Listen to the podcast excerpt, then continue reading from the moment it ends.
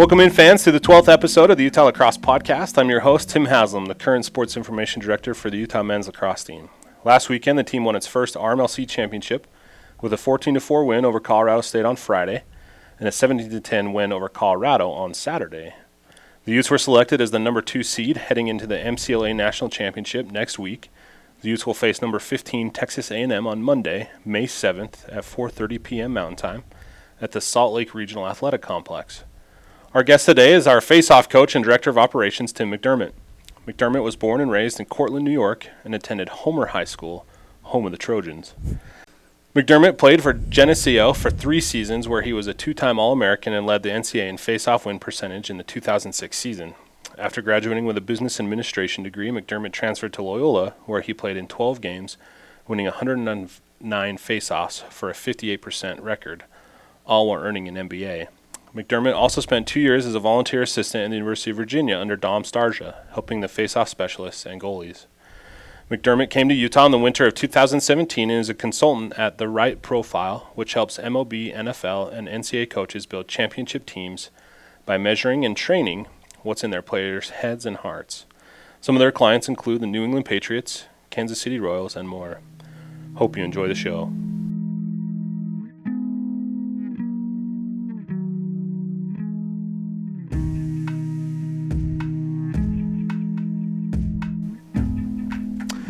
Welcome to the show, Coach. How are you? Doing great, Tim. Thanks for having me. Yeah, thanks for coming in. A nice snowy day in Salt Lake City. Absolutely, a little snow, a little sun. I feel that's what we kind of expect to see here. Yeah, that's what they. That's what happens. You know, we set record highs uh, on Saturday, and then it's snowing two days later. Right. So. It's wild, but loving it. Yeah, that's the way it goes. Let's uh, let's dive right in. Uh, you know, with uh, this podcast, we always talk about the current the current uh, Utah lacrosse team first. Uh, what what are your thoughts about winning the RMLC championship last week? What a great experience, you know, for the coaches, for the guys. They've worked hard, and you know, we say it all the time. There's no big game. We're just winning one at a time, and it was, it was the next one for us. And but it's something we've been working for. We've been working towards it and practicing. And for the guys, it's just tremendous. The local guys, seeing them celebrate down there. I mean, it was amazing. Yeah, you know, uh, pretty complete games out of the Utes from both of those both of those games. You know, um, didn't trail in either game. Obviously, Colorado State gave us all we could handle in the regular mm-hmm. season, but right. then coming out and, and beating them 14 to four in the semifinals, and then, you know, we played tough against Colorado in Colorado as well, beating them by five, but then. Uh, you know, jumping out to an 8-2 lead. You know, credit helps, them. Right? Yeah, that helps. Credit them though. They came back. It was 8-5 at one point. Oh yeah, and then yeah, eventually uh, led to the 17 to 10 win. Uh, that that kind of propelled, or uh, excuse me, I guess the the MCLA uh, selection committee met last night, uh, determined we were the number two seed and that we'd face uh, the 15 seed, which was Texas A&M, who was the LSA champion. have you looked at Texas A&M at all? And a little any, bit. Any I mean, my buddy coaches at LSU, and okay. he's got a scout for us, so he'll get us started. But we'll dive in. We'll watch a lot of film. Our guys will definitely be prepared. Uh, if it's, if they're anything like the the two Texas teams we played earlier in the season, uh, you know, we we uh, faced Texas and SMU. Um, geez, when was that? March. Back in March, yeah. Mid March, and uh, so definitely uh, excited to play them. Mm-hmm. I, I, think uh, the one thing to note, not that we want to get ahead of ourselves, but potentially a, an, another matchup against BYU in yep. the in the quarterfinals or Grand Canyon, who was last year's defending champ. So. Sure definitely a tough test. Uh, should we get past the Aggies and looking looking forward to it? Oh yeah, yeah, and you know for us, no big games, right? So we're approaching everyone like it's our last. We're going to put our best product out there, and we're excited for the Aggies.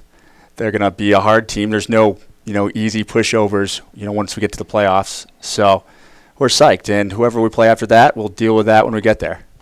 Absolutely. Uh, let's talk about the you know your your line of specialties, the face-off. Yeah. Um, tell us about you know our three main face-off guys are Michael Abizaid, mm-hmm. Colin Lee, and Jacob Chang. What what uh, what do you like about each of them? What does each one of them bring to the table? Yeah, we got a three-headed monsters, and uh, they all love facing off. I mean, you've been at practice; they are technicians, right? They love getting down, going over all the little nuances that go into facing off, and they like to compete.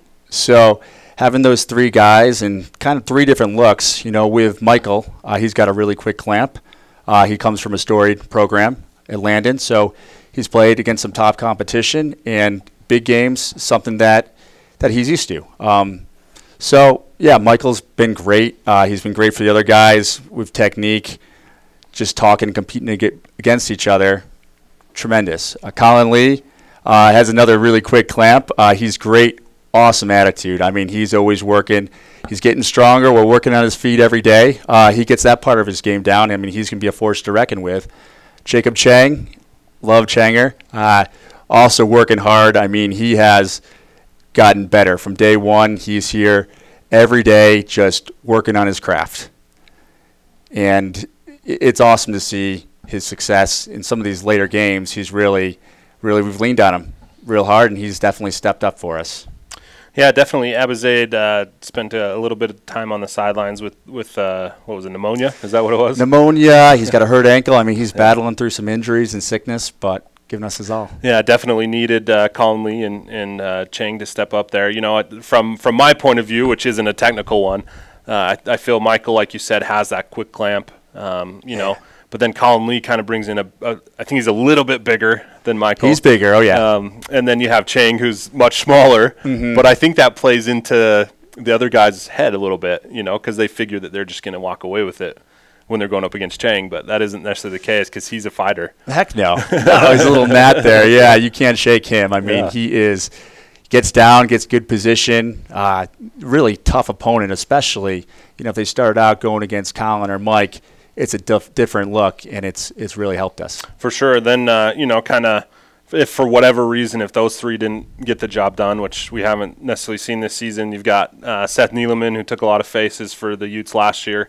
and then even uh, I think Ian Nelson has taken one or two this year, yeah, as well. Yeah, Ian's always hanging around, uh, trying to get in the face-off mix, and you know, I, he actually when uh, Michael first came in, I go, all right, Ian, if you uh, if you beat Michael once, I'll give you a shot. And uh, that first face-off, he he beat Michael, and uh, I didn't plan for it, but uh, I honored uh, my commitment, and he got his face-off in against UVU. But uh, it's good to have him there. I mean, he is an athlete, and he's very competitive, wants to win, so gives us that look.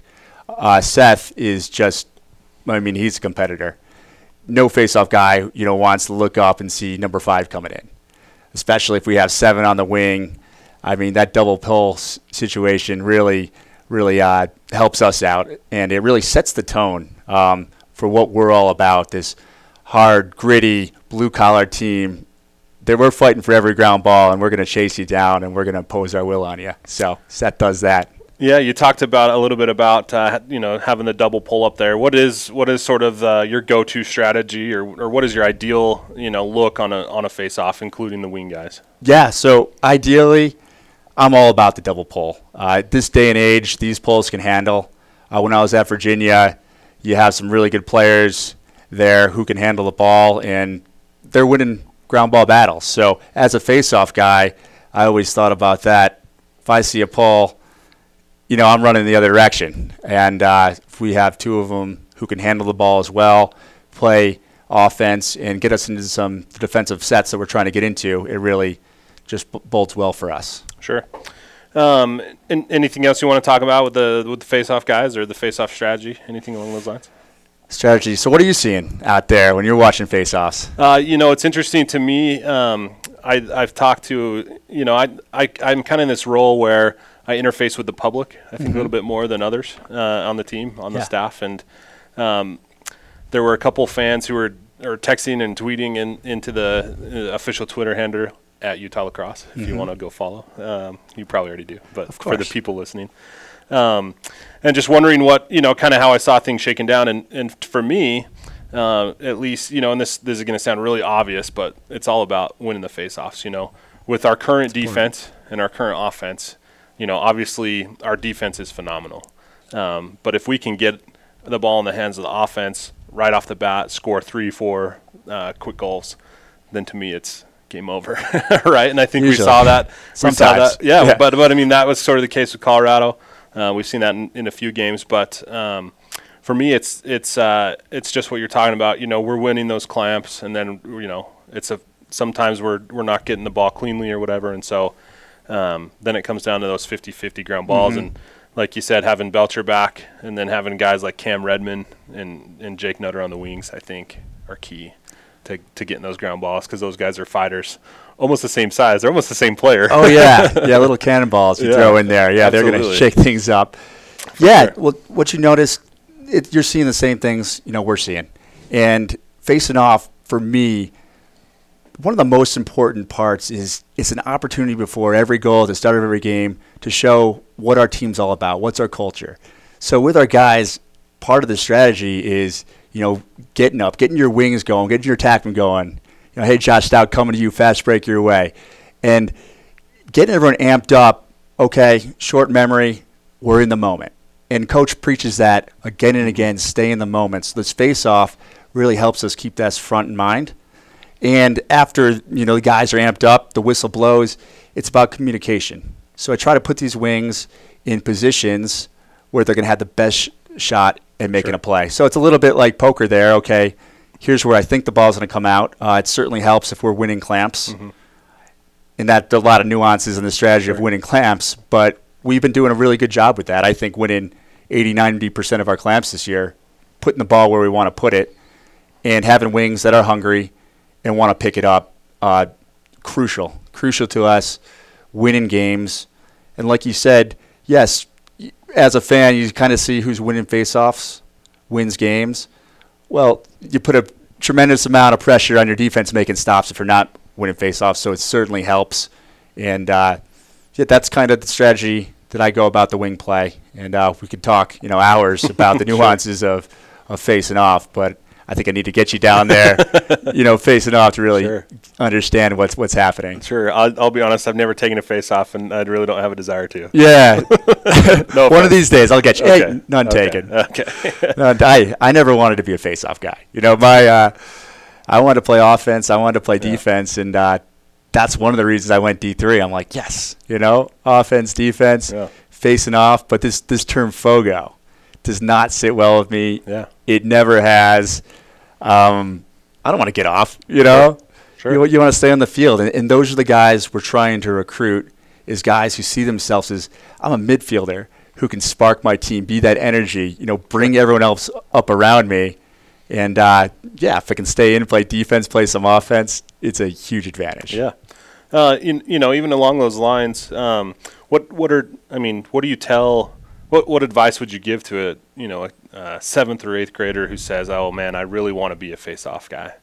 You know, what would what would you tell him? Would you tell him that you know maybe play defense first, learn how to play offense first, and then maybe focus on that, or I would you kind of fall in love with the game of lacrosse? Yeah. Right. That's what's going to sustain you through your high school and college years. You want to be a competitor, right? So play a lot of different sports. Do not be a face-off technician first, right? That that comes secondary. Learn to compete. Every sport you play, that's an opportunity to get better. Um, board games with the family. I mean, Sure. you got to compete. You got to want to win, and it's that that pressure you kind of put on yourself that this is more than just a face off. I need to do this for my team. My parents came to watch me play. You got to love that being in the spotlight and having that short memory that okay, facing off, it means the world to me. It's over now. On to the next one. Is that advice?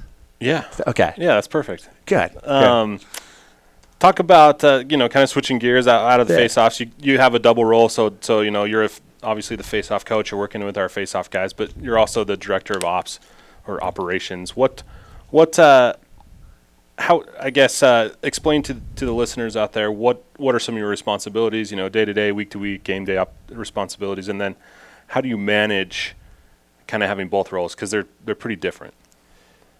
Definitely. Right. So as we move forward to D1, I'm going to be moving more and more into the director of ops role. And I see my job is just doing every little thing I can do so Marcus, Adam, Will, and coach can focus on coaching.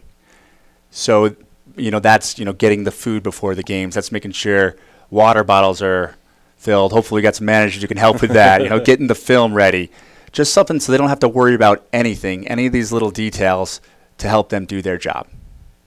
And so then, you know, uh, this year specifically, you know, I know that it's been trying to kind of challenging for you because you're at the field on game day and thinking about those things, those little things. But then at the same time, you're getting the face off face off guys ready. So how do, how do you kind of balance that? How do you manage that? Yeah, so you know, on game days, it is tough sometimes, and you know I'm there early. I try to get there extremely early to make sure everything's going smoothly. And uh, yeah, my favorite part of the day is once okay, everything's good. I see my face-off guys waddle off to the side and Yeah. let's go. So it, it is a struggle. There's definitely two two uh, sides to the sword with this job, but uh, it's been a blast, and just being around great people in this team has been awesome. Sure. What's uh, what's something that's kind of taken you by surprise, or maybe that you were thinking like, oh, I didn't know this or this or this. You know?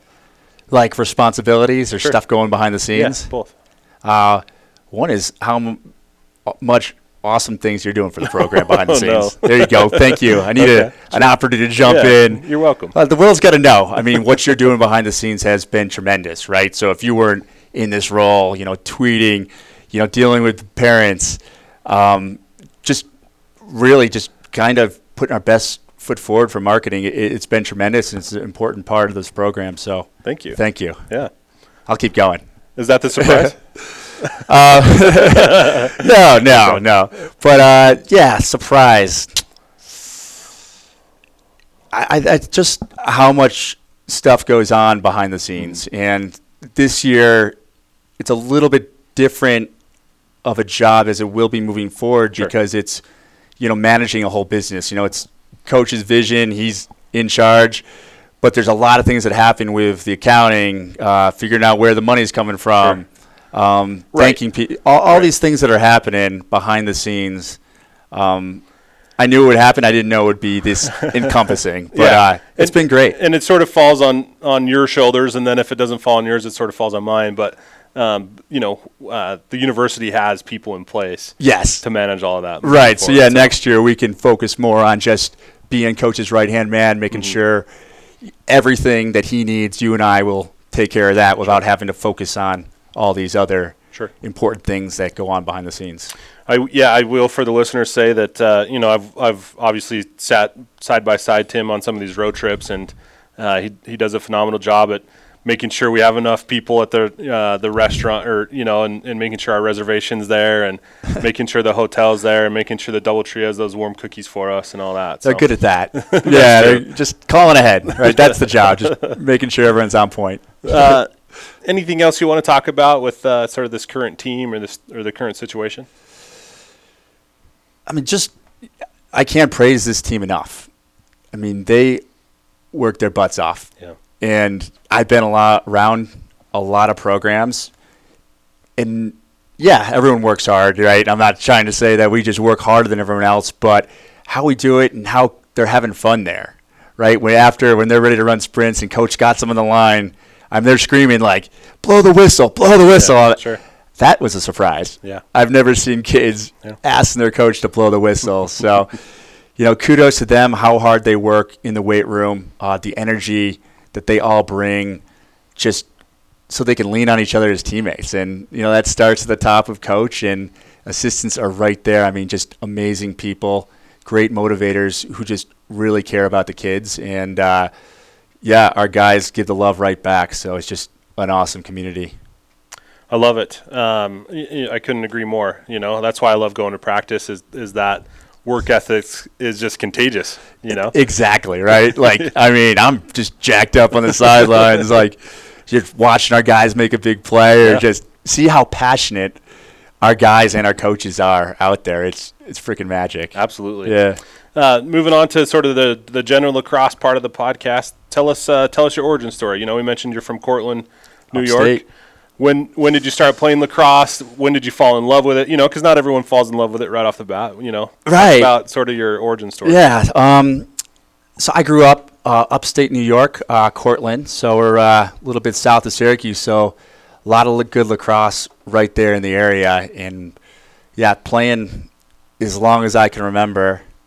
Um, Kalale Field in Homer, New York. Yeah, we'd be out there, and it was great. The older guys would always come back. Uh, kids who were at Syracuse would be out coaching, and eventually we'd be playing against them. And Yeah. uh, yeah, just the love of the game that they brought back to our community was awesome. So, Homer upstate was great. I still, you know, take pride in being an upstate guy, Sure. being gritty, kind of what upstate's known for. I, I take pride in in uh, carrying on that flying the flag. But uh, yeah, went to school at Geneseo State, uh, right close to between Rochester and Buffalo, New York. Okay. And I chose it there because I didn't want to be a Fogo. I mean, that wasn't Yeah. even a thing then. So I wanted to go a place where I could play offense, play defense, and yeah, I could face off and spark my team, but wanted to be on the field and wanted to compete.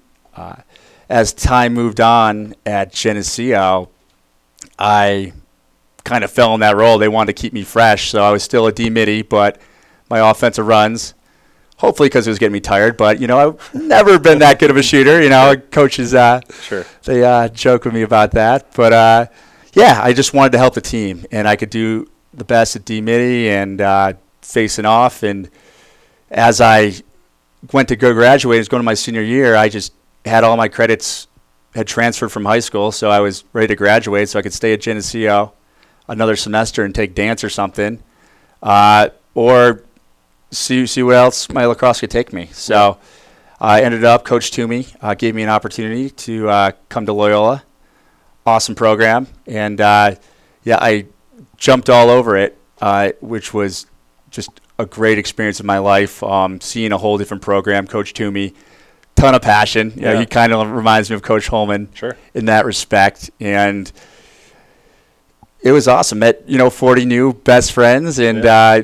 Got to compete, got to play against those top top schools. You know, playing against you know Duke and uh, Hopkins, and yeah, it, it was awesome, and and definitely uh, fun to see how okay, yeah, D3 guys can still play at this level. Sure. Everyone's a little bit faster and stronger. Sure. Um, that eventually caught up with me, but uh, yeah, so did that. Um, I had actually got a chance to play for the Chicago Machine uh, briefly a few years after I graduated. Um, played for the Chicago Chicago Machine before the Ohio Machine. Okay. Yeah, so I was backing up Anthony Kelly. Got to play in one game uh, where I did okay with the clamp, Yeah. but uh, there's Brody Merrill just uh, sitting Okay. there on the wing, and I'm like, okay, this might be this might be it for me. He's a Yeah. little bit more athletic, Sure. so it was this fun ride, and uh, definitely, definitely had connected me a lot of good people. Sure. Um, you know, from uh, Loyola, I went down. I worked in Richmond, Virginia. My brother was at uh, University of Virginia, so thought cool place to work. I could go. He he was Yeah. playing there, He was playing, so And he he- uh, played was with a- Coach Ghitelman. and he was a face-off guy. Face-off guy. Yep, yep, same kind of thing. Uh, yeah, I went to Virginia and found out that uh, hmm, better at facing off than playing offensive defense. So, you know, finding the role and just Sure. so important to do what you can to help your team win. But uh, yeah, so was living in Richmond, uh, kept watching my brother's game, developed a relationship with Coach Starsia. So after my brother had graduated, uh, a role opened up as a volunteer assistant, and uh, just reached out. I just missed being part of a team, Sure. and really just wanted to be around good people. Uh, kind of what got me going here at Utah was Coach Starsia, Coach Van Arsdale, Coach Walker were just amazing people. So just you know wanted to hitch my wagon to that train and just be around them and Sure. just that enthusiasm and Yeah. uh, it, it was a blast and I learned a ton. And uh, Uh, so you so is that when you met? That's when you met Adam Ghitelman, coach. Yeah, so I met Adam Ghitelman when so he was playing with my brother. So I drive over to Virginia you know, every weekend because Charlottesville's Sure. a lot of fun. Yeah. Um, yeah, so met him there. Uh, started developing that relationship. Met Coach Holman. Worked at UNC camp and just you know he was just a great guy. He Yeah. just had a great conversation. Talking about lacrosse, I don't even know if he remembers this, but uh, he he was just you know just down to earth and, Sure. and fun to talk to. Um, and then started working for the right profile Right. uh, athlete types, which you know I always loved lacrosse, but I really loved developing the players. So that allowed me to do that. Allowed me to Yeah. uh, you know continue to stay Sure. in the sports uh, sports World. world. Yes, you're so good with words. this thing's called words. Yeah. Um, yeah, so I started doing that, and uh, actually I met a girl, uh, moved to Park City, Utah. I could do that from anywhere, and uh, ski season came, and I'm like, all right, I'm all in. I'm coming to Utah, and uh, didn't really even know what was going on in the lacrosse world here uh, at that point. Um, just called up Adam. My brother's like, Adam's in Utah. I'm like, oh, awesome. So got together with him and Will uh, to go skiing, and it was uh, powder day, but they had to go back for practice. So, you know, after they left, it really started snowing, and I sent them a picture, and they're like, "Oh man, wish we could be there." And I was like, "You know what? I wish I Yeah. could still be coaching. I wish I could be with you guys. You Sure, know, sure. back it in." And Adam's like, um, "No rules on how many coaches we can have. Yeah. we don't know much about facing off. Come on. Come down. join us." Yeah. Yeah. So, and then I met you that night. Yeah, you know, Yeah. I, I I remember coming to practice, and and you know, uh, occasionally you, uh, you're at practice and you see, you know, there'll be just not random, but there'll be different people there. Mm-hmm. You know, uh, like Coach Ghitelman's brought in his brother to a couple of practices. yeah. Uh, there's been local coaches who are who will come and watch, and so you know, I I figured that was going to be the case with you. You were going to be there just for Yeah. two or three days, but then uh, you know, all of a sudden they're like, hey, here's Tim's new email address, and Yeah. you know, and, and I was like, oh well, this is more official. Well, that was that was the plan. You know, I was just going to help. You know, facing off, Sure. come a few days, and I think it's coaches' enthusiasm that just Absolutely. like, wow, yeah. this is the program that I always wanted to play for, and what he's doing. You know, yeah, lacrosse is great, but these life bonds and everything he believes in, his pillars, Right. he's living it, right? And he's creating this whole community that lives it. And just like when I joined Virginia, like, man, I want to be around some great people, you know? You see, you know, Coach Git going of a hike with him is amazing. You know, watching how Coach Marcus Holman, shout out for his uh, 10 goal performance, 11 goals, 11, well, two assists. two assists, big time. Big time. But just how he prepares and how he lives his life. I mean, it is like, yeah, you can see him on the field and how great he is, but I mean, it's regimented. He's getting up early, he's eating the right thing, he's always reading something new. And uh, Coach Manny, same way. So Yeah. these guys are uh, they're dialed in, and it's hopefully a little of that will rub off on me. Uh, uh, I've got, I have one example of, of that point. Uh, we were at uh, Tucci's the other night with the Lacrosse Network guys, mm-hmm. and it came time for dessert. And we know Marcus has a sweet tooth, Well, like his cannolis from there. Oh yeah, but he resisted. yeah. I tried to get him to, to order a few, but he didn't want any. He you because you would have had one. Uh, at least. Yeah. Um, but he said, you know, the season's coming up. I can't. And That's so what he that's, said. That's okay. your point. That's yeah. your point, though. Case in that- point, right there. the absolutely. cannoli man just passing. I love Yeah. it. Yeah, 11 goals yesterday, two assists. Uh, I will also note that uh, right after, almost instantly after the game ended, uh, Will sent out a GroupMe Mm-hmm. to the team saying, "Hey, you know, look, guys, this is why Marcus scored 11 goals because he's committed, you know, and he's passionate about it, and he practices what he preaches, and that's coming from." You know, obviously they're friends, but Will was Will was on the other side. Oh yeah, Coach what I mean? Manny's a So- competitor. I mean, Yeah. he's not happy in the moment, but afterwards, he's going to be happy for his best friend. Absolutely. Right? Yeah. And uh, yeah, and I that I love that. You know, and Will had four goals yesterday, which isn't shabby either. four goals. Eh, I'd take that in an MLL game. Shoot. Absolutely. Uh, so, a couple quick things about your, your background. Did you play other sports in high school? Yeah, everything I could. Uh, soccer and basketball until I broke my hand. Uh, could no longer play basketball, but uh, you know, lifting, skiing, just always staying active, trying to do anything that I could compete at. Yeah. Yeah. Um, and then, did you always want to be a lacrosse player? Did you always know that was kind of going to be your path? My, my uncle played. They were really big in it, gave me my first stick. So I always, you know, idolized them. Want to play lacrosse. You know, I was okay at offense, okay at defense, but I wanted to play. I wanted to be a part of a team, right? So I didn't want to stop after high school. I wanted to find a place where I could could add value. Sure. Um, didn't know I was going to be this good at facing off, where I'd have a chance to go to Loyola Yeah, uh, and help a program like that. So that was, yeah, nothing I ever expected. absolutely. Uh, what would you consider your, your greatest lacrosse accomplishment so far? Greatest lacrosse winning the RMLC? There you go. Ah, I'll take it. could be it. Uh, no, it's it's so fun. Like just seeing our guys now, uh, just you know, all their hard work paying off. So I'm really loving that. Me personally, greatest accomplishment. I had a great moment. Uh, yeah. Works for me. So it was uh, D3 at Geneseo State, and we were playing uh, St. Lawrence, and uh, they had the uh, number two face-off guy percentage-wise of the country. So all my teammates were, you know, kind of putting pressure on me all week, being like, "Let's go, see what you got," and uh, I was amped up. Uh, as you know, I sometimes get Oh, yeah. overexcited. Um, Got to cool down, but uh, Yeah, so first face off, took it forward, fast break, and I don't get many goals, but uh, stuck it with a bounce shot because I don't I don't have that high heat, uh Uh-huh. so I Yeah. stay away from that. Trying to get my face off Sure. guys to Yeah. do that as well. Hey, Well, small it's mis- greater greater percentage of going in if you Ex- it. exactly, yeah. So and got real close, got jacked up, but didn't celebrate with the team. Just everyone, and I definitely want to be a team guy, but I was just focused on just sprinted back to the face-off X like a weirdo, and I just sprinted there, and I just got back down to my stance. It's like, come on, let's Yeah. go again, and Yeah. uh, yeah, grabbed it, won the next face-off. They had to call a timeout, and uh, the route was on. So I love it. great moment. Yeah, perfect. Uh, what was Uh, it? What was it like uh, coaching with with Coach Starsia? Obviously, a legend of the game. You know, knows a ton about the sport. Everyone looks out to him. What are some things that maybe you gleaned from him, or, or Yeah. moments that you had uh, under him? Yeah, like like Coach Holman, uh, Coach Starsia, they're wonderful people 1st Mhm.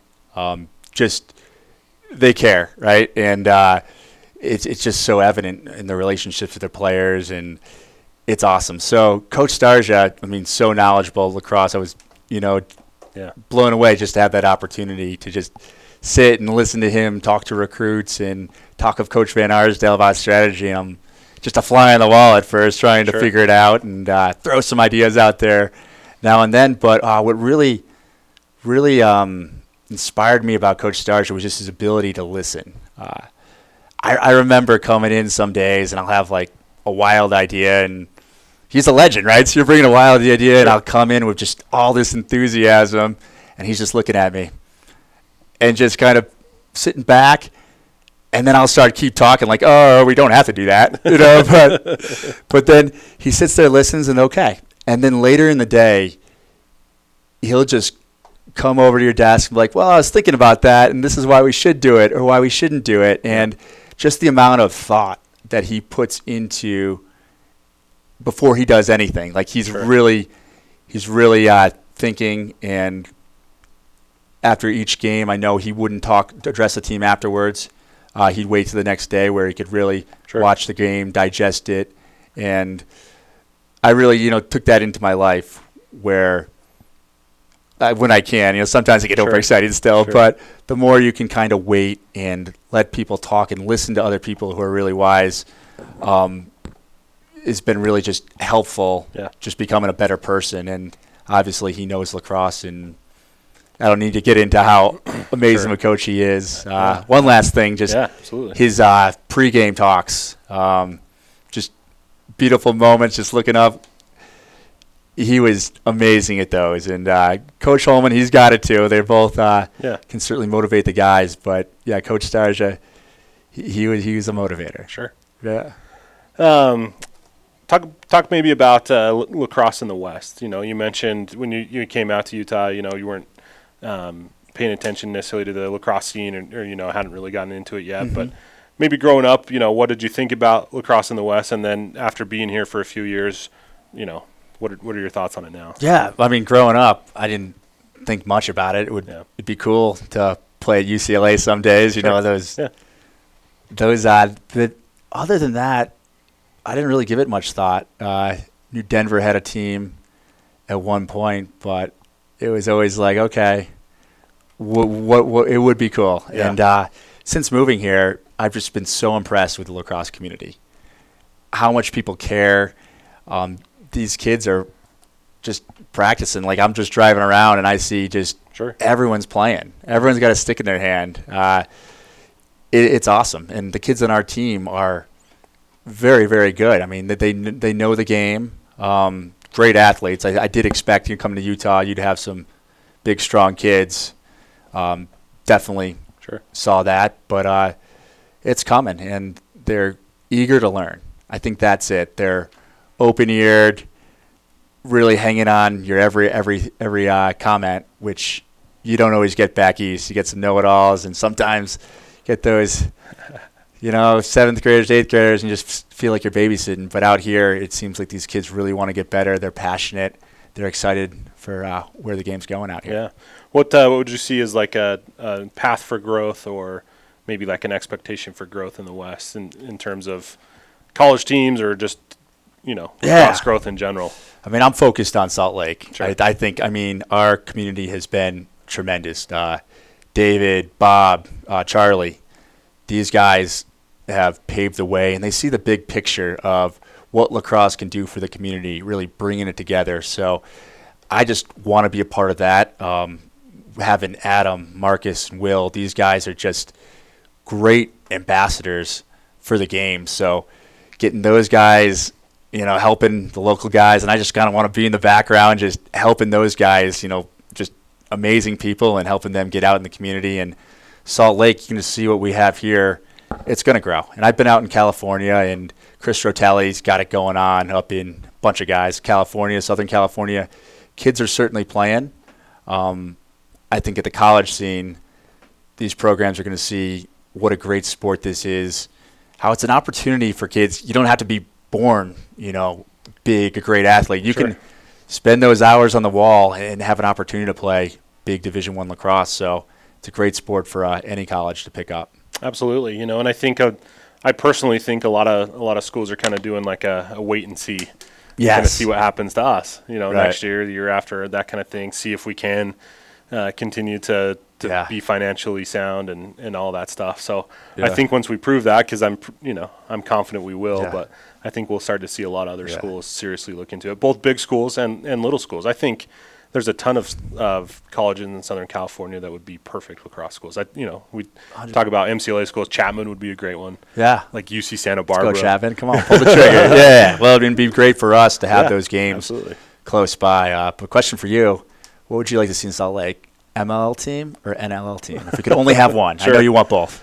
So, uh, talk, talking to Coach uh, Holman, you know, Yeah. uh, about the MLL and NLL, I think that uh, I think that it would be interesting to have an NLL team here because I think we could attract a lot of non people who aren't lacrosse fans now. Mm-hmm. I think an NLL team could attract them. Yeah. Um, you know, we have the Jazz here, and, and obviously a lot of people love the Jazz, but there's still a lot of people who don't. To be honest with you, you know, there still Yeah. are a lot of people that don't follow the Jazz, and um, and so I think having an NLL team during the winter could really help uh, with with those. You know, kind of we could feed those people essentially. Oh yeah. Um, but an MLL team is would be probably what I would choose because I'm more familiar with it, more familiar with the outdoor, game. So Mm-hmm. Yeah. Have you seen an NLL game live? no, I haven't. A lot of energy. It's Yeah. like, yeah. It's So, It so there was uh, there was a scrimmage here in Salt Lake, I think in 2006 or 2007, between the Arizona NLL team that obviously doesn't exist Mm-hmm. and the Mammoth, and so the, uh, I didn't go to it though. yeah.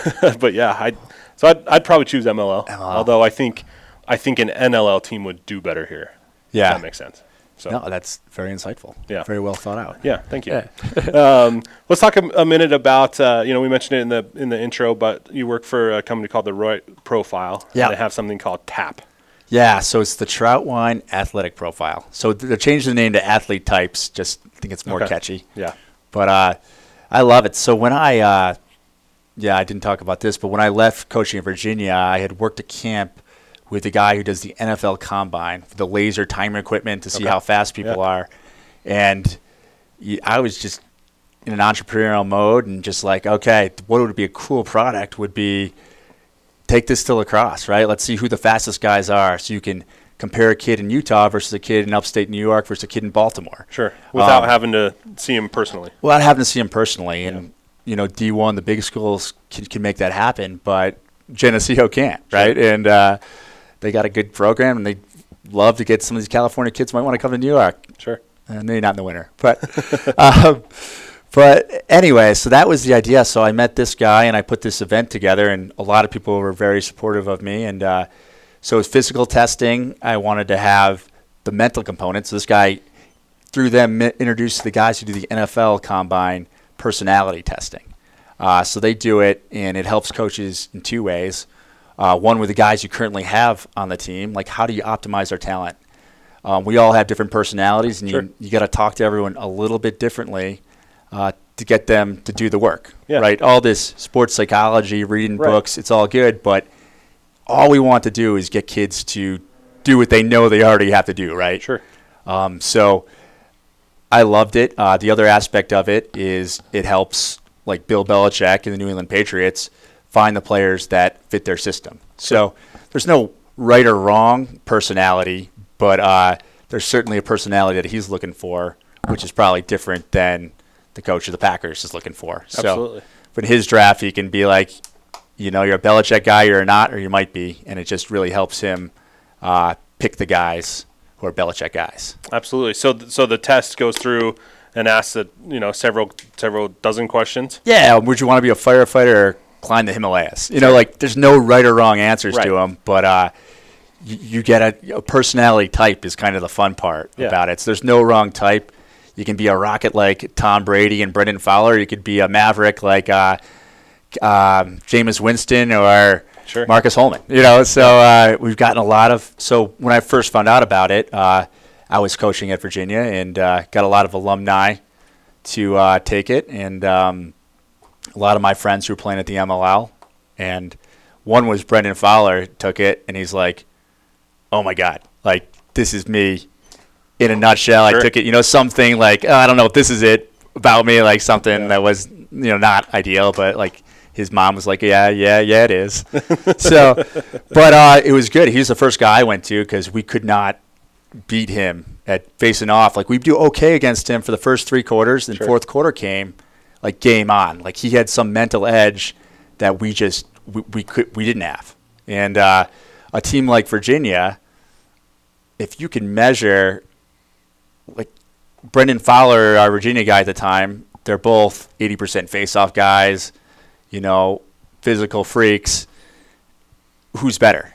And uh, this uh, assessment could give us an idea that would who would work better for our coaching staff. So I was enthused about it. I thought it'd be cool for camps to see. You know, you come to a Virginia camp, see which personality you're most like, and uh, yeah, just really passionate about it. Um, really thinking to help a lot of teams uh, improve. So I, I just went all in. So There you go. it's been fun. Yeah, and I know uh, that's okay. I know, I know our team has has taken it and they've really gotten behind the concept. And uh, have you seen results uh, just just in the short time that our team's been taking it? Yeah, well, I mean, we've just scratched the surface Mhm. uh, of how we're using it, and uh, yeah, it's it's been great for our guys. Um, so most of them, I could pick what athlete type they would be Sure. before they took it, um, but it gives us, you know, great coaching insights. And you know, coach, he's never going to change the way he, and we would never want him to change the way he addresses these Sure. players because, again, all we want to do is get them to do the work. Right. But after that initial conversation,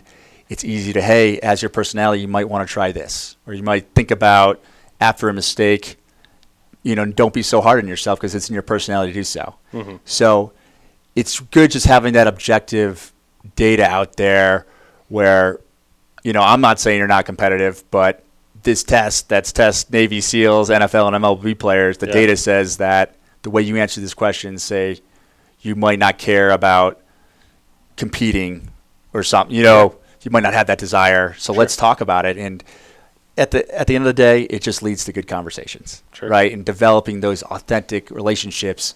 That's what Utah Lacrosse is all about. I love it. It's awesome. Is awesome, right? couple uh, couple other questions for you. Uh, we uh, we typically ask this to, to all our guests. What's uh, what is your favorite pillar, and why? trust.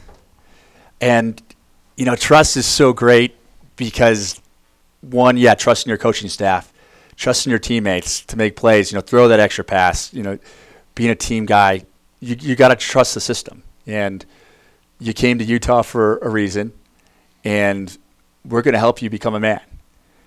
And you got to trust it, right? Don't don't fight us and yeah, you're going to want to fight us sometimes, but you know, just tr- and then trust yourself to do the right thing. And, and that's a big part of trust is like looking inward, trusting your intuition. We all know, you know, what we love in this world. It's it's integrity, right? It's doing the right thing. It's you got two choices. You choose the harder one Right. every time, and you got to trust yourself. You know, take a deep breath, meditate, do whatever you have to do with a clear head, and trust that you already have that knowledge inside you to be the person you want to be. I love it. You know, I think uh, I think this team does does show a lot of trust. Yeah. You, you see teams where there's sort of a talent gap, and uh, you know those those top talent guys don't trust the the younger guys, right, Right. or, or the less talented. But I think on this team, you know, I, I would argue our gap's pretty small in talent, but um, you know everyone trusts each other, no matter who's on the field. You don't see a you don't see a player look up and see a guy and say, "Oh, I'm, I'm not going to pass him." Yeah. And they they pass it to him every time because they trust him. They trust him, and that I mean starts at the top. You know, with Sure. the coaches, but I mean our our senior leadership, not senior leadership, but our captains, and I mean, yeah, we don't have any seniors, but you know, Gus, uh, Aaron, Seth. I mean, those are the captains in name, and they've been awesome. Like I- I've never seen better captains that have got everyone else playing, but. You know they're preaching to the other guys. You guys got to act like a captain too. Like take ownership of it Sure. you know, lead from any seat you're in, see yourself as that leader. And most our guys have really, I don't want to say bought in because coach hates saying that, but uh, they, uh, I just say it too much. I don't know why. I just, I think I've always it, said it it, rolls off the tongue really easily. So too easily, right? and, but, uh, yeah, it starts with those guys, but all our guys, I think, are leading their own lives, right? They know that they're not just going to go through the, through, through the steps. It's going to be it's going to take work, right? Sure. And they're going to do the work and they're going to lead, and other people are going to see them doing the right things, and it just cascades. yeah, I love it. That's a good one. Um, ready for the not so rapid fire questions? Uh, real quick, what, what's your favorite pillar? Um, I, I'm a big fan of honesty. Honestly, yeah, Uh, I, I think that that to me is um, kind of the basis for a lot of different things. uh huh, And so I think uh, I think trust comes from honesty. Yeah. So if, if you and I are honest with each other, I think that will build trust. yeah. Uh, and, and so that that's where it starts with me is honesty. Love it. So And I I think, yeah, like all these, all the pillars kind of they all mix with each they other. all mix with each other, and I mean, Absolutely. it is wh- who Coach Holman is, right? Right, I mean, these, these are his pillars, and yeah, it's all that one concept of being your best self, moment to moment. Yeah, absolutely. Yeah, Uh, what's uh, what's the favorite field you've ever played or coached on? Klockner. Okay. UVA, hands down. Uh, yeah, I've been to a lot of fields now, but uh, on a sunny day in April, I mean, it feels like the Fourth of July. You got the fire, uh, there were fireworks. You got sundresses. You got the baseball field right there too, Yep. and just they'll be cheering. The lacrosse will be cheering. It's just, it's just amazing experience for those kids. But uh, I think we got something going on here at Utah as well. Um, I love that soccer field. That view is just incredible, right? And that BYU atmosphere was was awesome, and it certainly rivaled that uh, Klockner Sure. experience as well. Coach Holman said that our, our current field is one of his favorites that he's ever he seen. Yeah. So Yeah, it's pretty cool. Uh, he's he's seen a lot of fields. yeah, absolutely. yeah, Uh, what? Who would you consider the the best face-off guy that that is you've either faced or that you, you know is around? best face-off guy that I've faced or is around. I mean, I obviously, I mean, you got to give the current guys their props. Uh, you know, Greg, Brendan, Sure. Jerry. Um, who am I missing? I want to say them all. You know, uh, who's uh, the Boston face-off guy? I think he's really good. Anyways, I don't know. Don't mean to miss him. don't mean to miss anyone. Yeah, Tommy Kelly. Sure. Just shouting out everyone. I mean, to get to that point, you got to have quick hands. You got to be a student of the game. Uh, you got to all love to compete. So those guys are all doing it. Um, throughout the years, uh, Chris Searcy from Syracuse, uh, he was one of the great ones. Um, there's been so many through the years that you kind of forget about, Sure. but these guys could just take over games, and it was more the energy they brought to it than just winning the ball. But it was just a feeling that, uh oh, like we're depleted, game over once they start rolling. Absolutely. Yeah. What uh, What are your summer plans? Summer plans, uh, figuring out this uh, D1 transition. Um, yeah, that's a, I uh, think that's a lot of people's summer plans. let's see where it goes. I tried to keep the summer uh, open. Um, again, just in case Coach Holman, you know, just want to be there for him to support. But uh, trying to get back east uh, after we win our MCLA championship, and uh, yeah, get back to upstate New York. Got a brother in DC and Charleston, so uh, yeah, trying to get out there and um, see family and friends, and uh, get a little dose of the East Coast before uh, coming back. Maybe some travel, seeing Okay. some parks. there you go. Uh, what books or uh, podcasts are you into? Yeah, so uh, a lot of books. Um, I there's a podcast, or it's more of a series that I subscribe to. Is Brian Johnson uh, Okay. called Optimize, Okay. uh, and he just book hacks. So he's read a thousand of the best books, any kind of motivation, sports one, business one, and breaks it down to ten big ideas. And he does a one big idea every day. So I subscribe every morning. I start my morning listening to his big idea for the day. that big idea is based on a bigger book, like Meditations from Marcus Aurelius, or I love Sure. all that Stoic stuff. Ego is the enemy, obstacle is the way, the Daily Stoic. So all that stuff I, I try to read daily.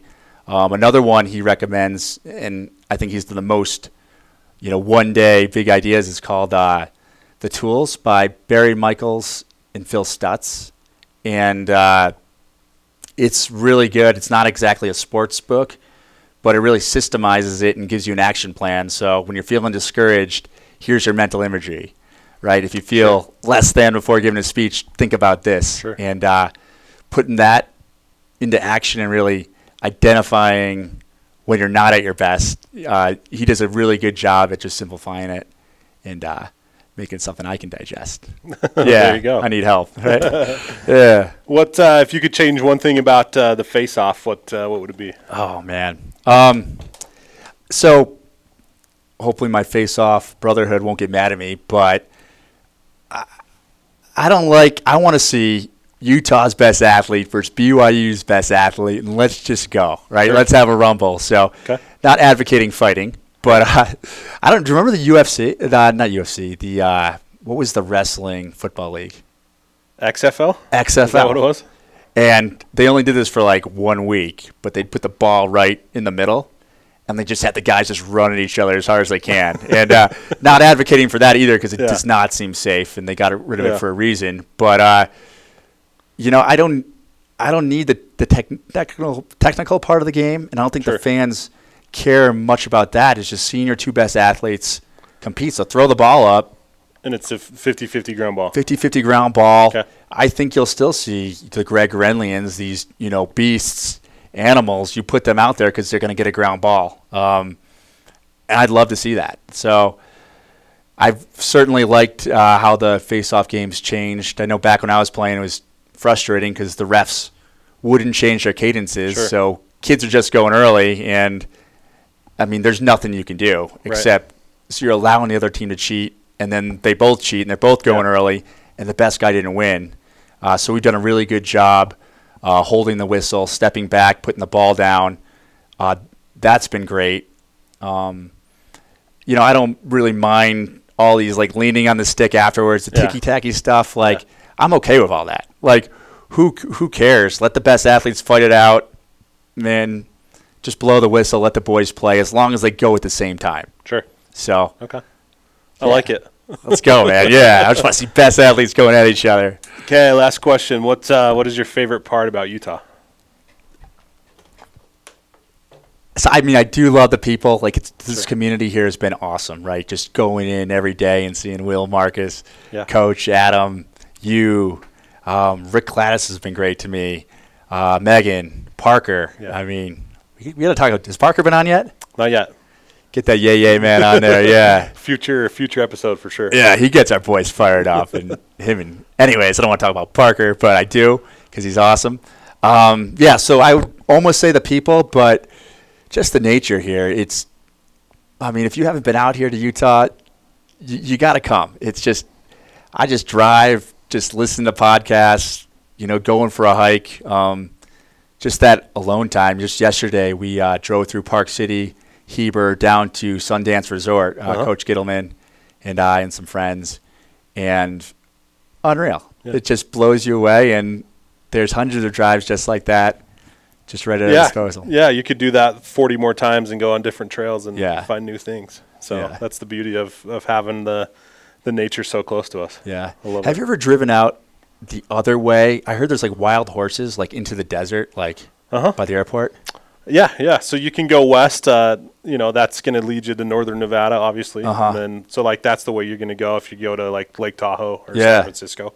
So yeah, I've driven out that way. I haven't seen the wild horses. Okay. So my Uber driver was telling me that's his favorite thing. I'm like, there's no way. Yeah, You're gonna drive yeah. away from the mountains here, but but- No, yeah. There's probably there's I can see wild horses out there. I'm ready That to would- hunt some horses. that That's- would make sense. That's my next adventure. So, yeah, my my uh, sister and, and brother-in-law they did. So you can go around the backside of the Great Salt Lake Ah. and go up into like Idaho. Yeah. and they did that one one uh, week, and they just said it was wild because you're literally in the middle of nowhere. Yeah. you know, and it just so th- so there's all types of adventure here. You know, you Oh, have- yeah. that's the that's kind of the cool part about Salt Lake is to the west. It's pretty barren. you know, No man's land. nothing. Yeah. yeah, but then you go east and it's all the mountain stuff. So Yeah. What about Lake Powell? I I've never been to Lake Powell, so Let's I, go. I don't know. Let's get a boat and let's just do it.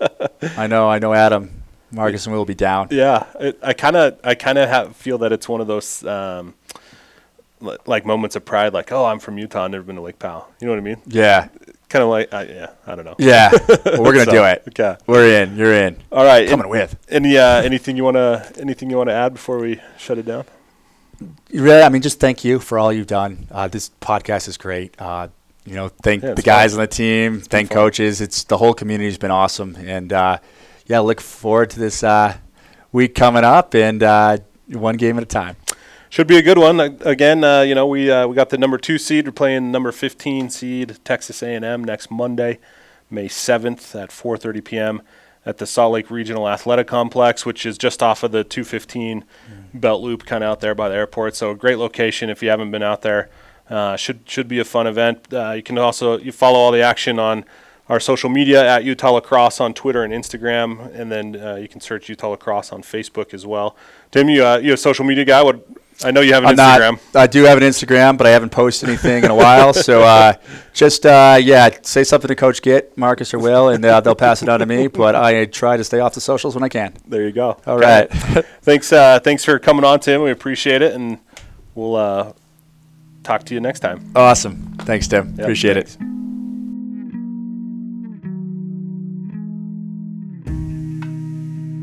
So, 410 left. Hugh with the pickoff. Colorado getting a little sloppy on that offensive possession. Like I said, dude, you know, that's not a Colorado play. Hugh's going to heave it towards the goal. And a goal! a goalie goal! A goalie goal in Salt Lake City, Utah. A goalie goal. I don't care who you cheer for. That was amazing. A 110 yard goal. Oh my goodness. Quentin Swinney, Faith Lutheran, Nevada. Oh my gosh.